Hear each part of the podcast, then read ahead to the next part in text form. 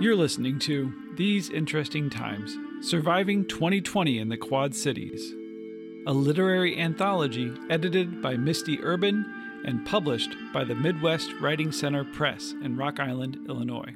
My name is Michelle Upsall. I'll be reading September and Lockdown Meditation from the These Interesting Times anthology published by MWC Press.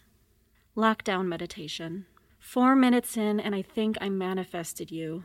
A warm face, a day with or without distraction. Tell me which mountains you find vulnerable, and I'll curl up in your skyline. Divers find everything once they abandon their orders. What a reward to stay silent. Win me over by coming back. I will choose between blankets, leaves, and energy. Did you see motion at the edges of your vision? Believe me, if pushed, most of us reach for the same thing.